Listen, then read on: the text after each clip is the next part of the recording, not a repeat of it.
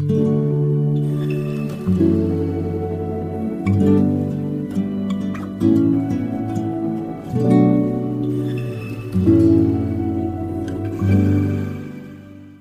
家好，我是聚餐之前的主播木木。大家好，我是鲁滨逊的漂流瓶的主播，我叫半夜。这一期呢，我本来是请半夜来做我的飞行嘉宾，也是我们这个聚餐之前新的一个栏目，叫做低话筒，请没有时间开自己播客的姐妹们来和我们一起聊聊天。我和半夜都看了一部台剧，叫做《你的婚姻不是你的婚姻》，我个人是非常喜欢啊。然后在看了之后呢，我们就想借着这部剧来聊一聊。那这一期播客的主题呢，会围绕着爱情、婚姻、亲密关系以及命运这几个方面来聊。但是我想要说在前面，就是今天这个话题其实我觉得还挺难聊的，因为我们两个应该都是单身的状态，然后对于情感其实没有说特别特别深的经验。我们这一期聊的观点，我们的想法都仅仅代表我们个人当下的一个状态，把这个先说在前面，就是我怕有人会，嗯，觉得我们两个人的的这种对于感情的观点会有点奇怪或者怎么样。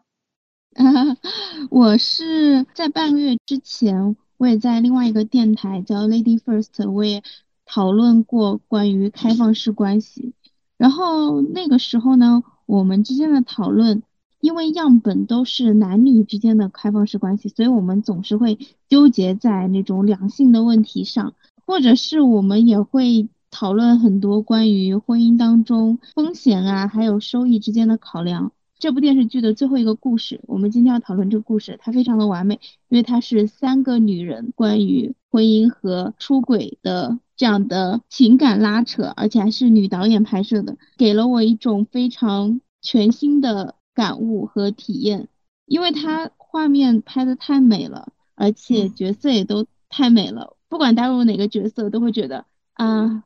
如果是我，谁能忍住不出轨？然后或者是带到另外一个角色里面，就会觉得啊，如果是我的话，我也一定会原谅他。就是这样一个全新的视角吧，让我第一次以一个非常纯粹的眼光，没有被资本异化的角度去第一次这样子看待爱情这个终极的问题。它一共是十集，一共是五个故事。我们今天想要聊的是最后一个故事《沙之书》。这个故事里面呢，首先因为它的社会背景，它是台湾的电视剧。在台湾的话是同性婚姻，它是合法的。在这个故事里呢，主角都是女性，也让我可以暂时的抛开性别，抛开男权社会对于夫妻这两种社会角色的嗯不同的要求或者说不同规训，然后再去看待婚姻里的情感以及以及两个人之间对于亲密关系的这种看法。三个主角，其中两个呢，他们。叫佑杰和轩轩，他们是婚姻关系，他们有一个女儿，他们女儿也挺大了，应该是上，我觉得是上幼儿园或者小学的年纪了。平时呢是轩轩带女儿比较多，佑杰他会比较偏事业型一点。然后在一次佑杰在外出工作的时候，他在咖啡馆里面遇见了一位曾经认识的人。是个非常非常美丽、非常有魅力的一位咖啡师。然后在当时呢，在 B.O.B 这样一种科技的预测之下，佑杰毫无疑问的出轨了这位咖啡师。三个人的关系在 B.O.B 的影响下，不断的发生各种各样的冲突。那 B.O.B 是什么呢？它其实是一种可以预测将来会发生在你身上所有事情的一种科技。它的外观是戒指，和手机一样，也是可以打电话。它在预测到事件概率超过百分之五十的时候，就会给你推送消息。然后它的消息是显示在手掌心的。我觉得这个还是挺具有未来感的一种技术，虽然是假的，但是我觉得这个东西挺有意思的。你要不你说几句？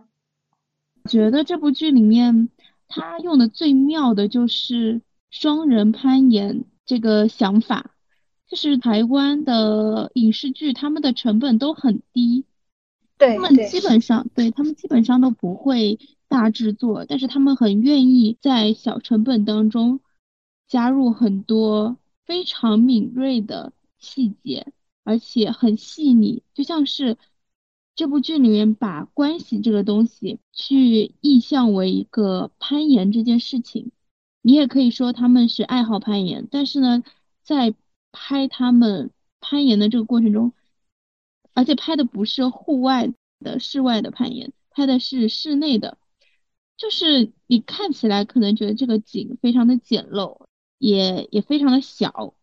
但是反而可以创造出比单单是大制作更加让人有代入感、更加细腻、更加能够看出双方之间的那些。相互的拉扯啊，或者是一些亲密的互动，他就是把这个两性关系去意象为攀岩，我觉得这个非常的妙。然后说到台湾那边的婚姻观念，我就是想起过年的这段时间，我刷小红书的时候看到有大陆的网友问说，好想知道台湾那边的姐妹，你们过年的时候会不会被家里面催婚？然后评论真的很多，台湾 IP 的留言说好像没有注意过，这两天我去留意一下。然后也有一些姐妹说从来没有过，而且她身边的这些长辈有很多都是大龄未婚。然后还有人说她的奶奶跟她说别结婚了，结婚有什么好的？就觉得台湾的女性意识会比大陆要更靠前，而且他们的状态也更加放松。然后已经开始探索更加深入的东西，就像是他们的这几年拍的剧一样。就我的了解，因为我有我也有一些在台湾从事过影视学习的朋友，呃，台湾的剧组他们都非常的放松，呃，没有那种像大陆这样的很不平等的等级制度，还有男女比例，在大陆基本上女性作为剧组中的工作人员。基本上都是不占有话语权和主导的地位的，但是在台湾，就是台湾它不会限制说你是女生，所以你可能我们这就不招女的，他们非常的平等，而且在台湾的剧组中，女性工作人员和女性的创作者的比例是很大的。而且他们的工作氛围很轻松，所以我觉得才能够创造出很多的以女性为视角的探讨女性成长的好剧。没有办法拍出站在女性视角的好剧，是因为在这个整个剧组中，整个的剧作的创作者中，大部分居然是男性为主导，他们就根本就不懂嘛。摄影从导演到摄影师到到编剧。男性的比例那么大，怎么可能能够拍出真正的是以女性视角为创造的好剧？嗯，这就是我觉得最近几年台剧其实还挺值得大家一看的，大家可以去多多关注一下。对，就像这部剧，它在豆瓣上面有一条短评，就是十几年前台湾在认真讲偶像剧，为我们造梦。十几年后，台湾又在认真讲述生活，教会我们原谅生活，就是能感觉到他们的创作是一直在变化、一直在进步的。然后我们这边的话，相对来说就是不够大胆，我只能这么说吧。我们来聊聊这部剧三个主角吧。我个人是最喜欢咖啡师这个角色。就首先他的他的外表，因为是他是混血，所以他兼具了东西方的这种美，就有点像谷爱凌的那种风格，就是非常的自由潇洒。然后这个角色。他所展现出来的性格和魅力也非常的自洽，在这个角色的身上，我就看不到他有任何的纠结，他非常的随性，感觉就是他的精神世界是非常饱满的，他很知道自己要的是什么，并且他也不会去强求任何的东西。我真的很喜欢这个咖啡师，我甚至觉得说他的戏份太少了。我后面我一直在想他的他在后面会发生什么，但是。这个故事还是聚焦于这对情侣关系上面。你对于这几个角色有什么看法吗？这几个角色，我觉得这几个角色他其实还。她虽然是性别是女，但是她的分工还是比较符合传统家庭婚姻形式的，像是幼姐。反正在我的视角里面，她又是在外工作，然后回家之后还要照顾女儿和伴侣，但是他的伴侣呢，就是属于还没有长大的那种类型。他们俩之间的关系就像是一个需要照顾，一个喜欢照顾。两个人都是不成熟的，但是他们在这个不成熟的关系中，并没有想着去改变自己，就是继续保持着这个嗯还是孩子的状态。如果探索他们俩的内心，可能轩轩是一个没有成人的孩子的心理状态，然后佑姐是一个父母的心理状态，两个人都不是一个非常健康的成人的状态中，嗯。你讲到他们两个都不够成熟，我想到他们在轩轩发现佑杰出轨，他们回到自己家中发生的那一段争吵，就那一段台词叫做“一起做咖啡的是灵魂伴侣，一起做便当的就不是了吗？就俗了吗？”就那一段争吵印象非常非常的深刻，他们两个在那一段争吵里面极度缺乏沟通。并且就是在争吵过后，轩轩已经非常的不对劲了，他呈现出和他平时完全相反的性格状态。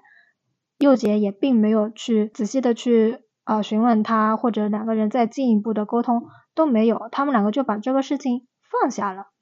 就这一段，我觉得他们是真的挺像你说的，他们真的很不成熟，也让我发现说，在一段长时间的亲密关系里面。什么三年之痛，七年之痒之类的那那种话嘛？我觉得就是因为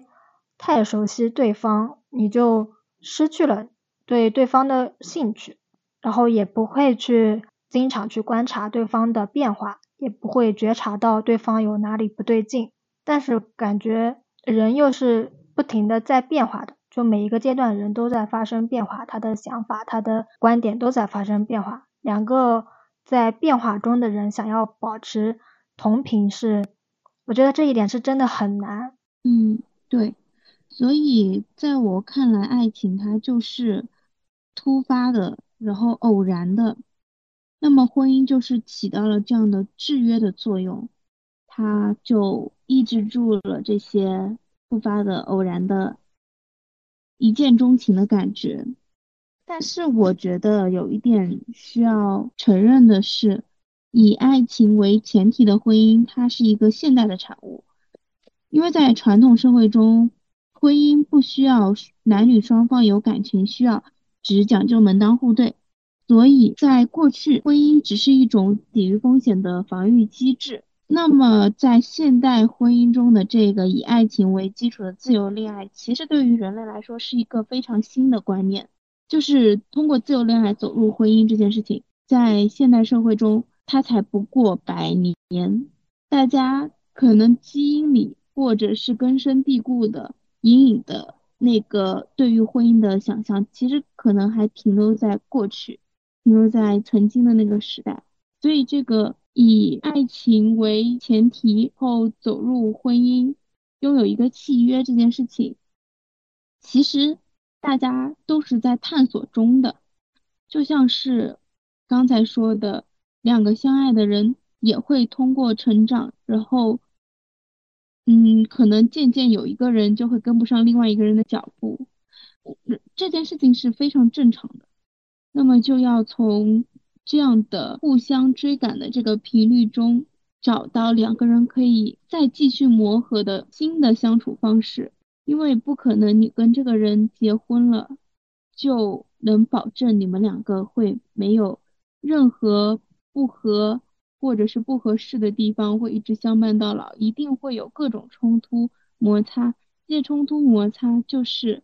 其实它就是一个全新的问题，也是一个全新的课题。如果去面对它、解决它，其实是可以帮助自己成长。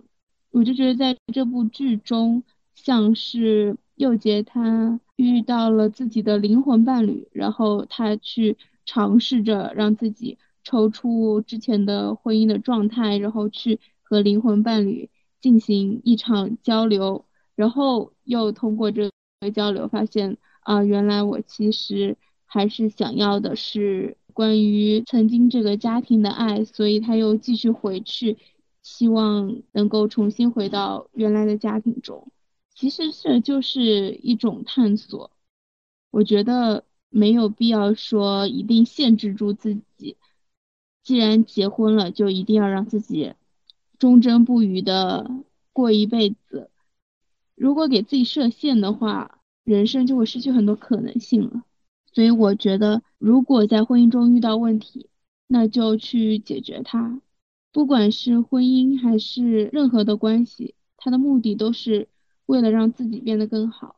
那就这样去做吧，就不要。不要限制住自己，束缚住自己。嗯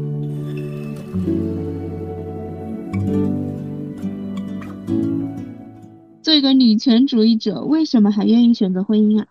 我觉得我选择婚姻的原因是，就是到了人生最后的一个阶段，我觉得我留下来的，我最需要的是家人。就是我会觉得，嗯，不管是伴侣或者是朋友，他都是我们自己自主选择的家人。然后我选择婚姻的话，也不是为了什么遵遵循，啊社会时钟啊，你到了几岁你就该干什么啦，啊我也不是为了生儿育女之类的原因。以目前的法律来说，只有婚姻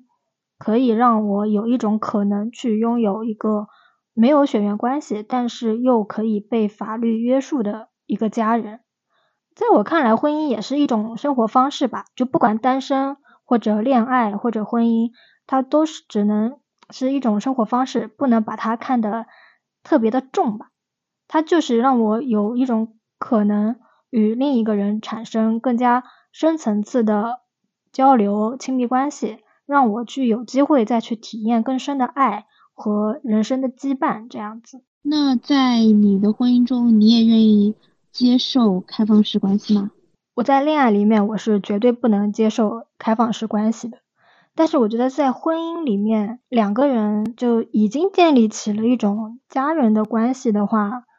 我觉得用只用爱情这一种情感去维系关系，好像也是挺难的吧。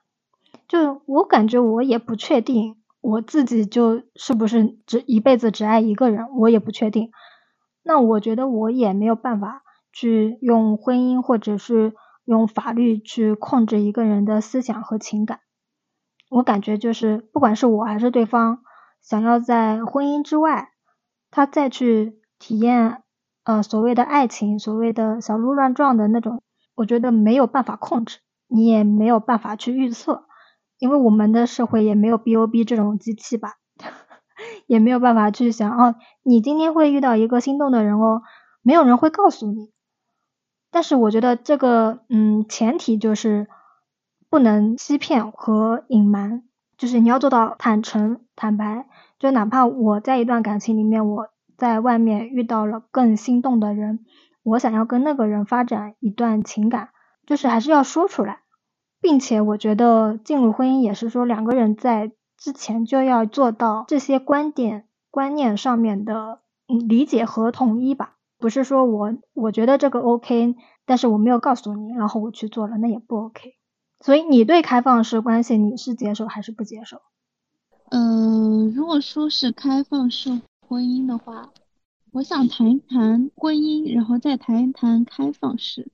那如果说婚姻的话，我想聊一下婚姻制度它的演变。你做下这个决定，你要承担很多东西，所以不想稀里糊涂的。签下这个字，进入这个关系，所以我就花了很多时间，我就想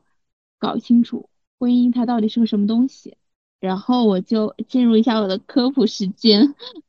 好，在农耕文明期间就已经有一夫一妻制的婚姻，但是它的全称叫一夫一妻多妾制。当时呢，女性她是作为丈夫的所有物被对待的。当时的婚姻，它不是男女之间的契约，是男性他为了保障自己的孩子是自己亲生的，跟自己有血缘关系，然后可以继承他的私有财产而签订的契约，就是父权和夫权的对接。所以在当时呢，平民阶层的婚姻是为了提提升自己家庭的生产力，需要有一个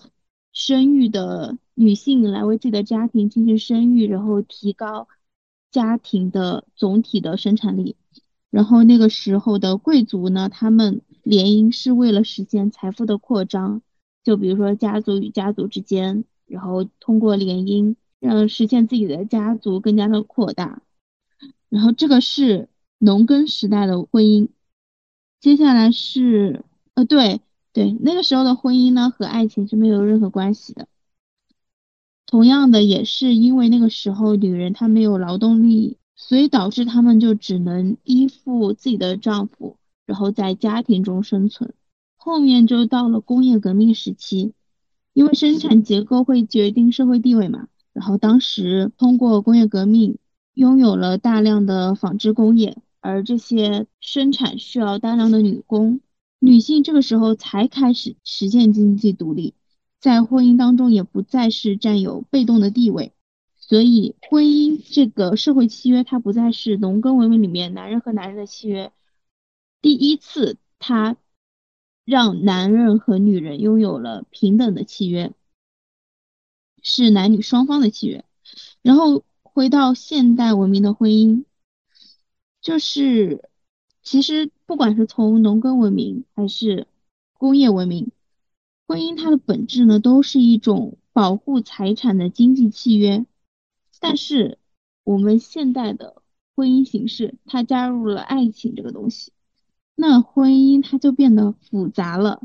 就之前它只是一种经济形式，你不需要考虑我和这个人如何如何，只需要考虑他的家庭地位或者是财财富，甚至是你的父母已经帮你分配好了，就就像是一个分配好的东西一样，或者是媒婆都已经是跟你说好了。但是现代社会中是让你自己去选择。然后要在自由婚姻市场中进行挑选，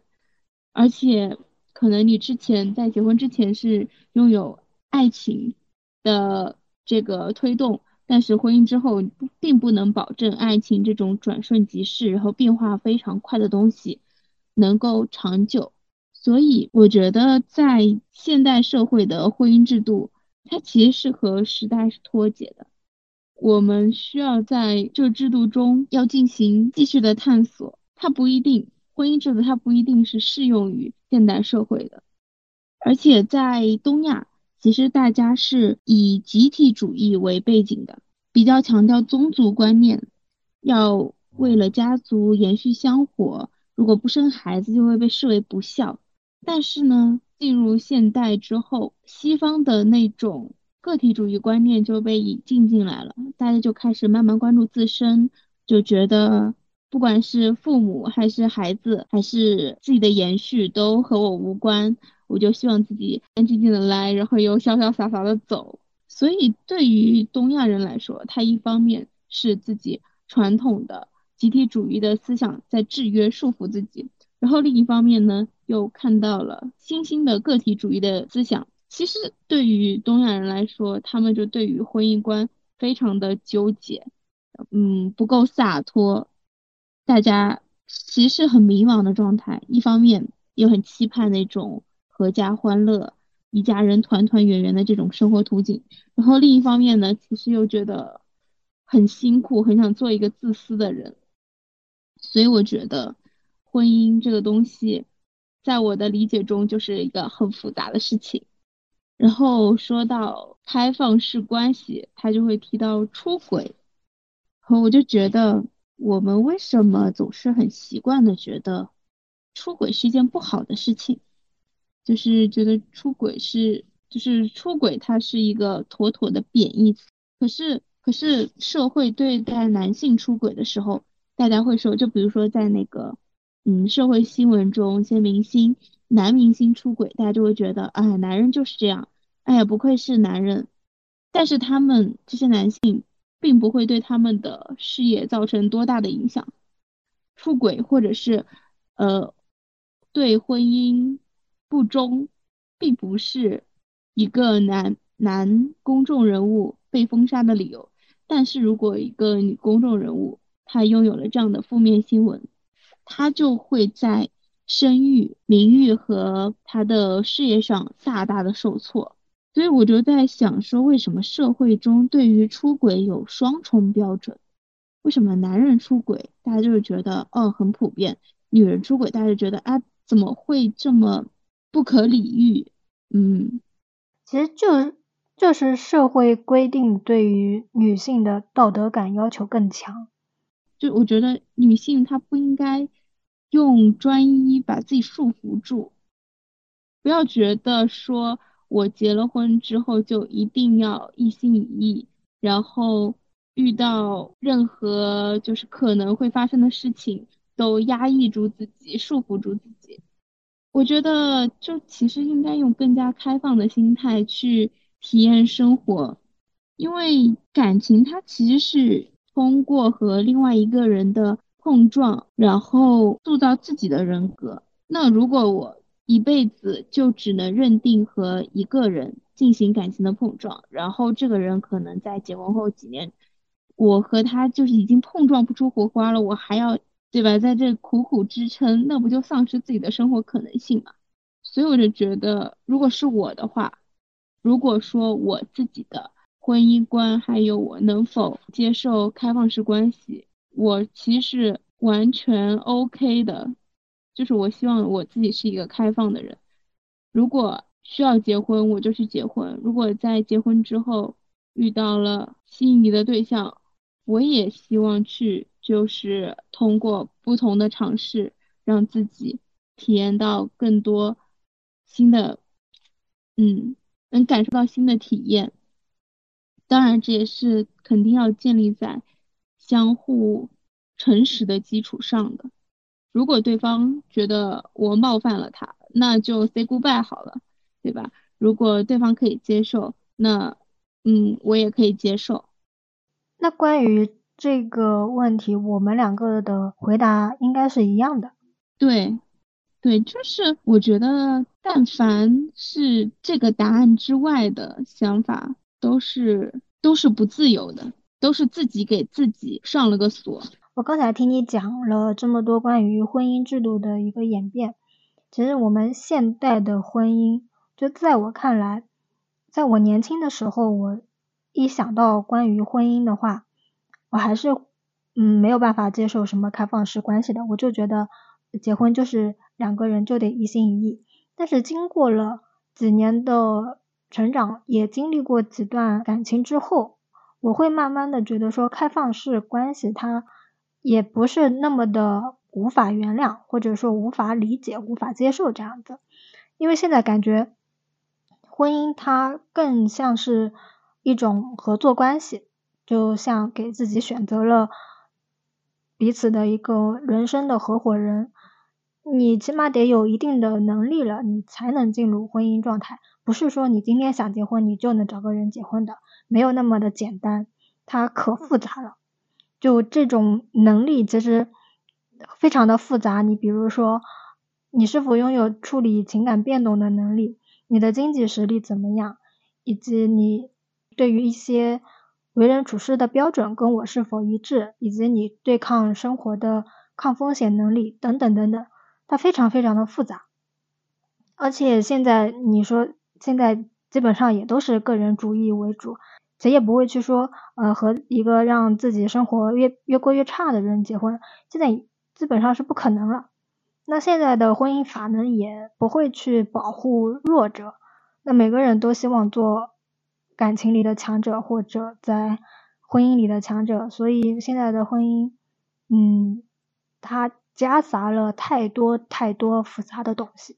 所以我觉得有时候我会把爱情啊、情感啊和婚姻分开来看，嗯，我有多爱这个人呢，也不能决定我要不要跟他进入婚姻。就爱情在一些利益呀，一些。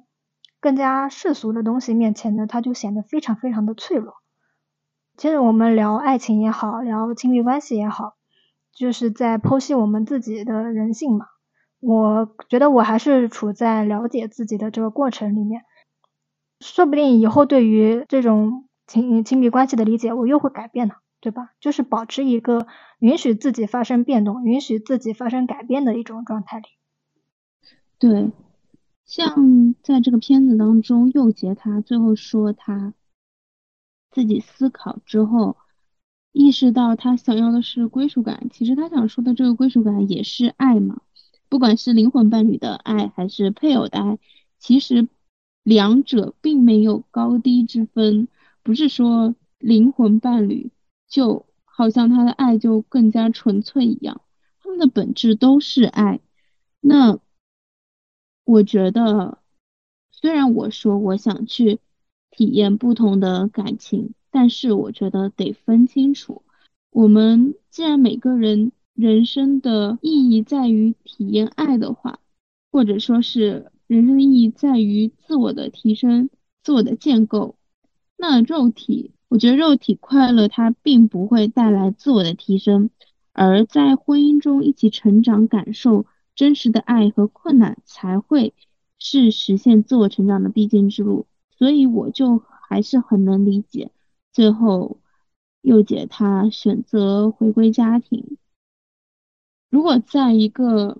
可能是那种男女。中年危机这样的电影中，我就会觉得很辣眼睛，但是在这个片子当中，我就会觉得，嗯，是，嗯，非常理解。对，我想到我这两天也听了一个播客，他是一对嗯女同性恋做的一个播客，我听了几期，他们的感情中间也发生过出轨，然后后来也选择了原谅，然后两个人。因为他们是在国外，我应该是有结婚吧，就是我也不太确定，没有特别特别关注。然后我就记得在某一期里面，他说他在一个什么什么 ACP 什么什么的协议上面的一个署名会是他的伴侣的名字。那个协议呢，就相当于是说，呃，假设他哪一天遭遇了意外，他无法为自己做任何选择的时候。让他的伴侣来决定要不要继续抢救他，而不是他的父母。就这个协议呢，是应该是国外的协议。嗯，虽然说根据现在我们的国内的婚姻法来说，伴侣的法律地位也是高于我们父母的。我觉得这也是说进入婚姻比较难的一个原因吧。你能否完完全全的去信任和你完全没有血缘关系，仅仅因为情感？连接的一一个人，因为嗯，会考虑到现实生活中有那种比较极端的案例存在，所以说人和人之间的这种信任还是挺难的。然后另外的话，如果说抛开法律所赋予的权利和义务，我也挺希望说，我能不能和一个人建立同时有爱情、友情、亲情这样多重迭代的情感关系。我能不能遇到这么一个人？哪怕说没有婚姻，我能不能遇到这个人？我觉得能遇到就已经非常难得了。我能遇到，我就应该是已经体验过最纯粹的那种爱了。我估我估计我也不太会有对于爱的遗憾了吧。我们讲情感讲了这么多的话，这部剧呢，它其实还有另外一个设定，就是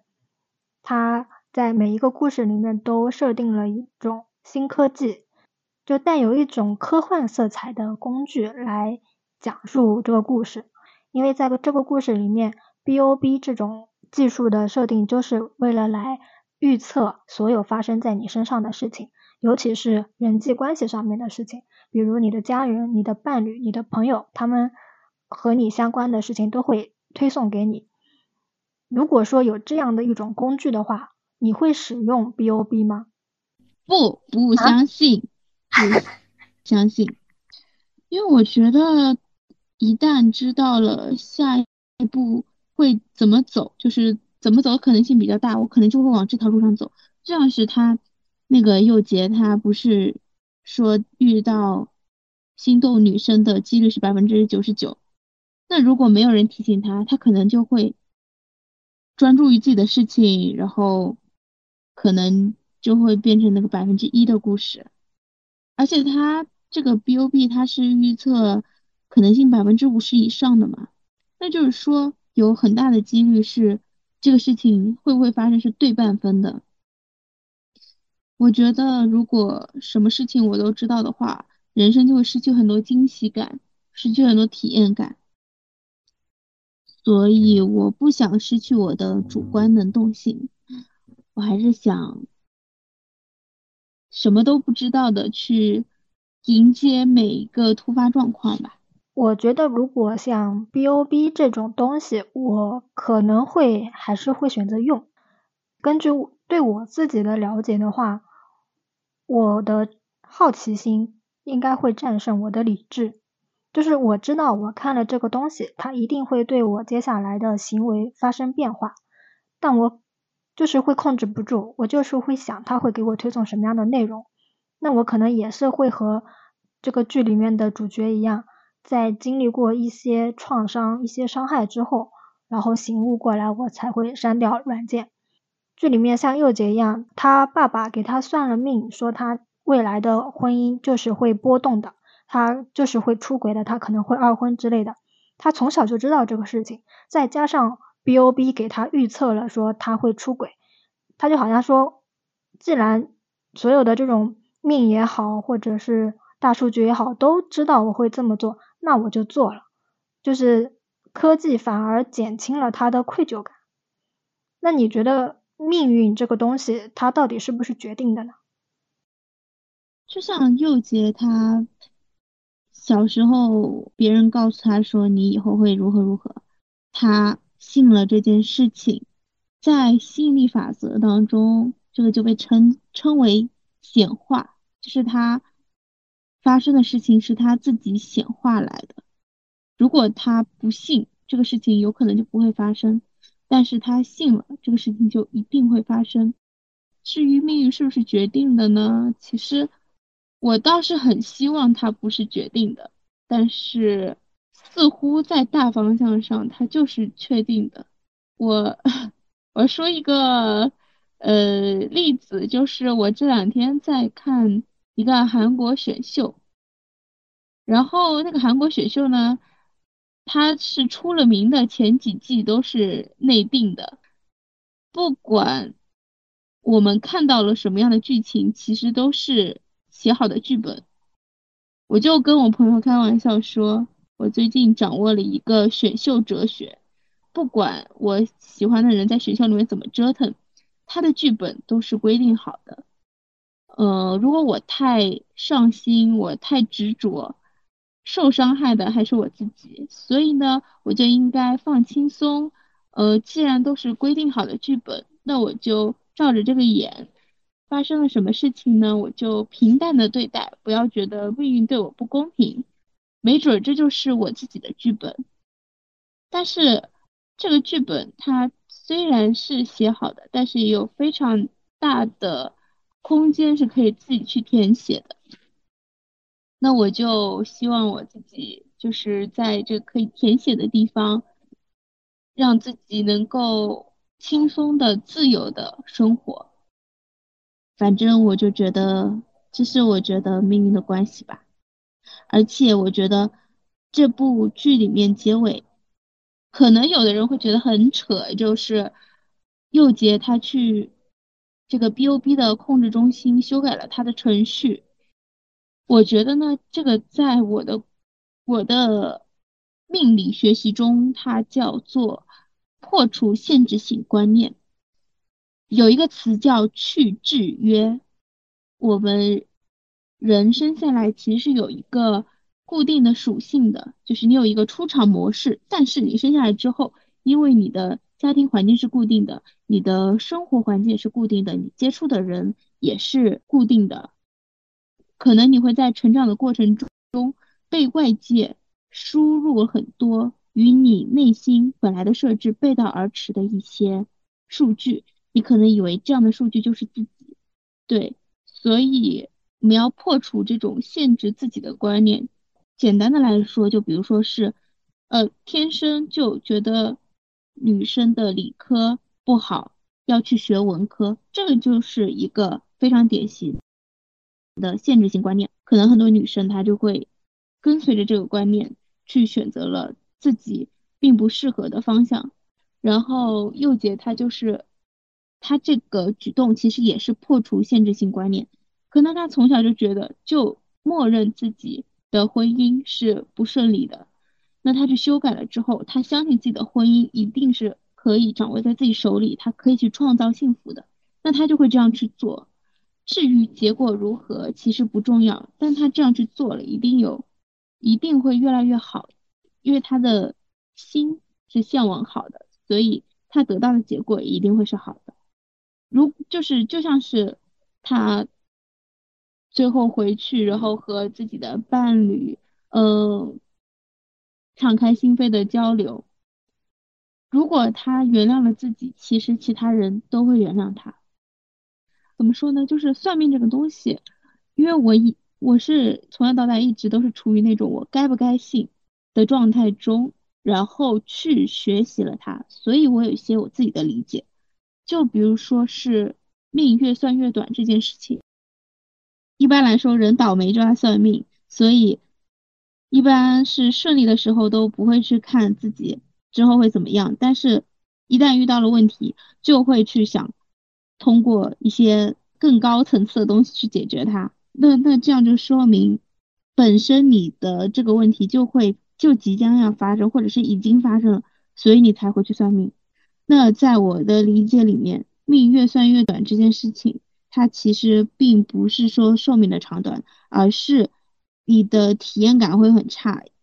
因为你在人生中可能你曾经拥有无数个分支的平行世界，但是。因为你去算命了，你就只去体验那一条线，所以你会感觉到你每一天都是相似的，你每一天都是知道第二天会怎么样的，没有新鲜的体验，没有新鲜的感悟，也没有也不会创造新的回忆，因为你只走这一条路，所以你会失去更多的和其他灵魂碰撞的可能性，然后也会失去你生命的流通性，你就会觉得你每一天都很无聊，这辈子就一眼望到头，那这样的人生其实就是。传说中的越算越短的那个短，嗯，所以我就非常不推荐大家去算命，也不推荐大家去信星座或者是信运势。你的每一天都是应该自己创造的，而且甚至你要相信你每一天都应该是幸运的，必须是幸运的，不要觉得今天就是不幸运的。如果你一旦听了那个什么运势，发现自己今天的幸运值只有一颗星，你就会下意识的去出很多的乱子。那这一天必定是不开心的，何必呢？对不对？人生在世，本来痛苦就有很多，为什么还要给自己制造一个新的痛苦？就是预设今天是不开心的，千万不要这么做，不要去算命，自己过自己的人生，自己过。我其实挺喜欢命会越算越短这个观点的，就是我自己，嗯，我家人给我算过命，但是呢，他们没有告诉我。所以我也不知道我的命啊到底是怎么样的，我也没有说去自己去找师傅算，我也没有这个想法。就像剧里面那句台词，他说：“人是动的，深渊是静的，有些危险全然来自想象。”我们不管是说看星座啊、算星盘，或者是直接找人算命啊，就是会听到各种各样的建议，以及说我们在生活里面也会听到。其他人对于我们的人生的各种各样的建议，你比如说要我们求稳啊，你你去考考公考研，你求稳，你找一个稳定的工作，你不要太冒险，冒险对你来说不好，但其实也不一定吧。而且作为女生，我们的人生的限制本身就已经很多了，然后外界对于我们的建议要求，就导致我们的。前方的路好像会越来越窄，然后再加上你前面说的这一些哈，就是不要失去更多对于新鲜体验的一种嗯机会啊，不要失去生命的流通性啊，我就感觉我们就是要打开自己，不要去管别人对于我们的要求和建议，就是我们多学习一样东西，就可以多了解自己一分。我们多去过一个地方，我们对世界的想象就更加具体一点，更加真实一点。这也是说我现在的一个心态吧，就现在也是在积极的去尝试各种各样的新鲜的体验，去认识各种各样的人。我再插一嘴，就是不管我们谁去算命，其实听到的东西都是从对方的口中说出来的，他是经过他自己的思想、他自己的三观的一个怎么说，就是传输过滤，对，已经过已经从他自己的三观中过滤出来。我觉得这个世界上没有好坏之分，也没有对错之分，但是经过对方的转述。可能他自己就会给你这个命运下一个评判，他会说你这样做是不对的，你未来是不好的。那是那这个好与坏是他下的定义，并不是这个世界给你下的定义，并不是并不是命运给你下的定义。所以你为什么要去听呢？所以就是不要去算，呃，没什么好算的，对，自己去感受，不要听别人的。B O B 这个东西如果有的话，世界就毁灭了。我还是对这个东西很感兴趣，对 B O B 这个东西，我觉得我就是会用的。如果它真的存在的话，以后每一个人都会觉得非常的虚无，非常的没有意义，就是觉得自己就是在演戏，演一个设定好的东西。我觉得如果是我有了这个东西，我可能就不想活了，想重开。但是你不会好奇他给你推送的东西到底会不会发生吗？就假设他给我推送了说，你今天可能会在咖啡店遇到心动的人，那我一个不喝咖啡的人，我可能就去了咖啡店，我可能就会去观察店里面的所有的人有没有让我心动的人。但如果他们不给我推送，我死都不会进咖啡店，这也是一种可能啊，让生活更有趣的一种可能。就是我现在还不会把 B O B 想象成一个多么可怕的一个东西。我还是希望说，通过它是否可以让生活变得更加有趣一点。哎，那这样的话，其实就像是我有的时候会看到有一些日历，呃，它上面就会说你今天干一个什么什么事情。因为以前不是有这种日历嘛，今天易做什么什么，忌做什么什么，嗯，他就会说今天易，就现在现在的这种改良法，他就说今天易去咖啡店啊，比如说，然后忌和。呃，领导吵架什么的，其实你可以买一些这样的东西，增加自己生活的趣味。现在很多日历还是保留的，什么今天适合搬家啦，今天适合什么啦，很多诶。不过我也很少看，包括什么星座什么的，我也很少看。但是如果说我刷到，我还是会点进去。我就是对这个东西还是充满好奇吧。也不会说，呃，就按照它上面给我预测的，我就怎么怎么样。嗯，因为像我的话，我前几年的一种我的心态就是封心所爱，然后，嗯，加上我和你这几天的对于这种情感方面的一些讨论，我是感觉到说，呃，我还是不能去丧失掉发现爱以及体验爱的机会和可能。我作为一个异性恋，确实就是在生活中感受到对于男权思想的非常强的失望以及厌恶，但是不能代表说我所遇到的每一个人他都是十恶不赦的渣男，我不能去预设我这辈子不可能遇到三观正然后人品正常的人的情况。我现在还是想要说打开自己的一个心态。不管是生活体验，还是说情感和亲密关系，那我希望说我可以以更接纳一切、更包容一切的心态啊，去期待未来各种各样的可能性的发生。嗯，呃，我的话，我很感谢这个剧，还有一起聊这期播客，在这段准备的时间里，我感觉自己像被柏拉图抓住。盘问七天七夜一样，因为我以前从来不会考虑关于爱情或者是婚姻这种很复杂的问题，我觉得它不属于我。我其实对他们其实是有一些恐惧在的。我是，嗯，有我可能之前是有点恐婚恐育，但是我觉得在这段时间不断追问当中，让我对爱情的理解、对爱的理解上升了很大一步，而且它。一定程度上破除掉了我对婚姻和生生育的恐惧，让我的心更加开放。然后也有勇气去面对所有情感的到来。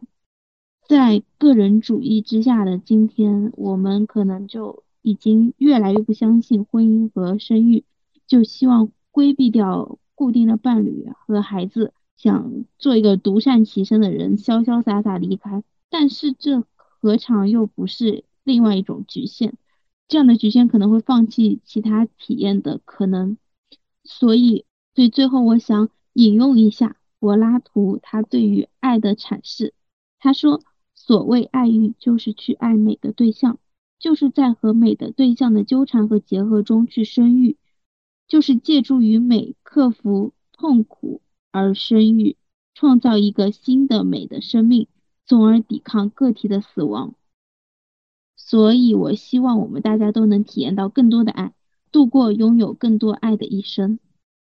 那小小打一个广告，如果有人对动画感兴趣的话。可以来我的播客跟我一起聊，比如说 EVA 呀之类的。非常，我非常缺一些想聊动画的朋友。好，就这样，我的广告打完了。那我们这一期节目就结束，期待你下次做客。拜拜，拜拜，收获非常大，拜拜。选择和谁见面？这次或许已经匆匆数年，不曾相见，什么会改变？若回到第一次初见，你会说什么？我又会说什么？也可能只是路人般擦肩，痛的人有意无意遇见，我们的故事总在开学，到底谁又该先了谁？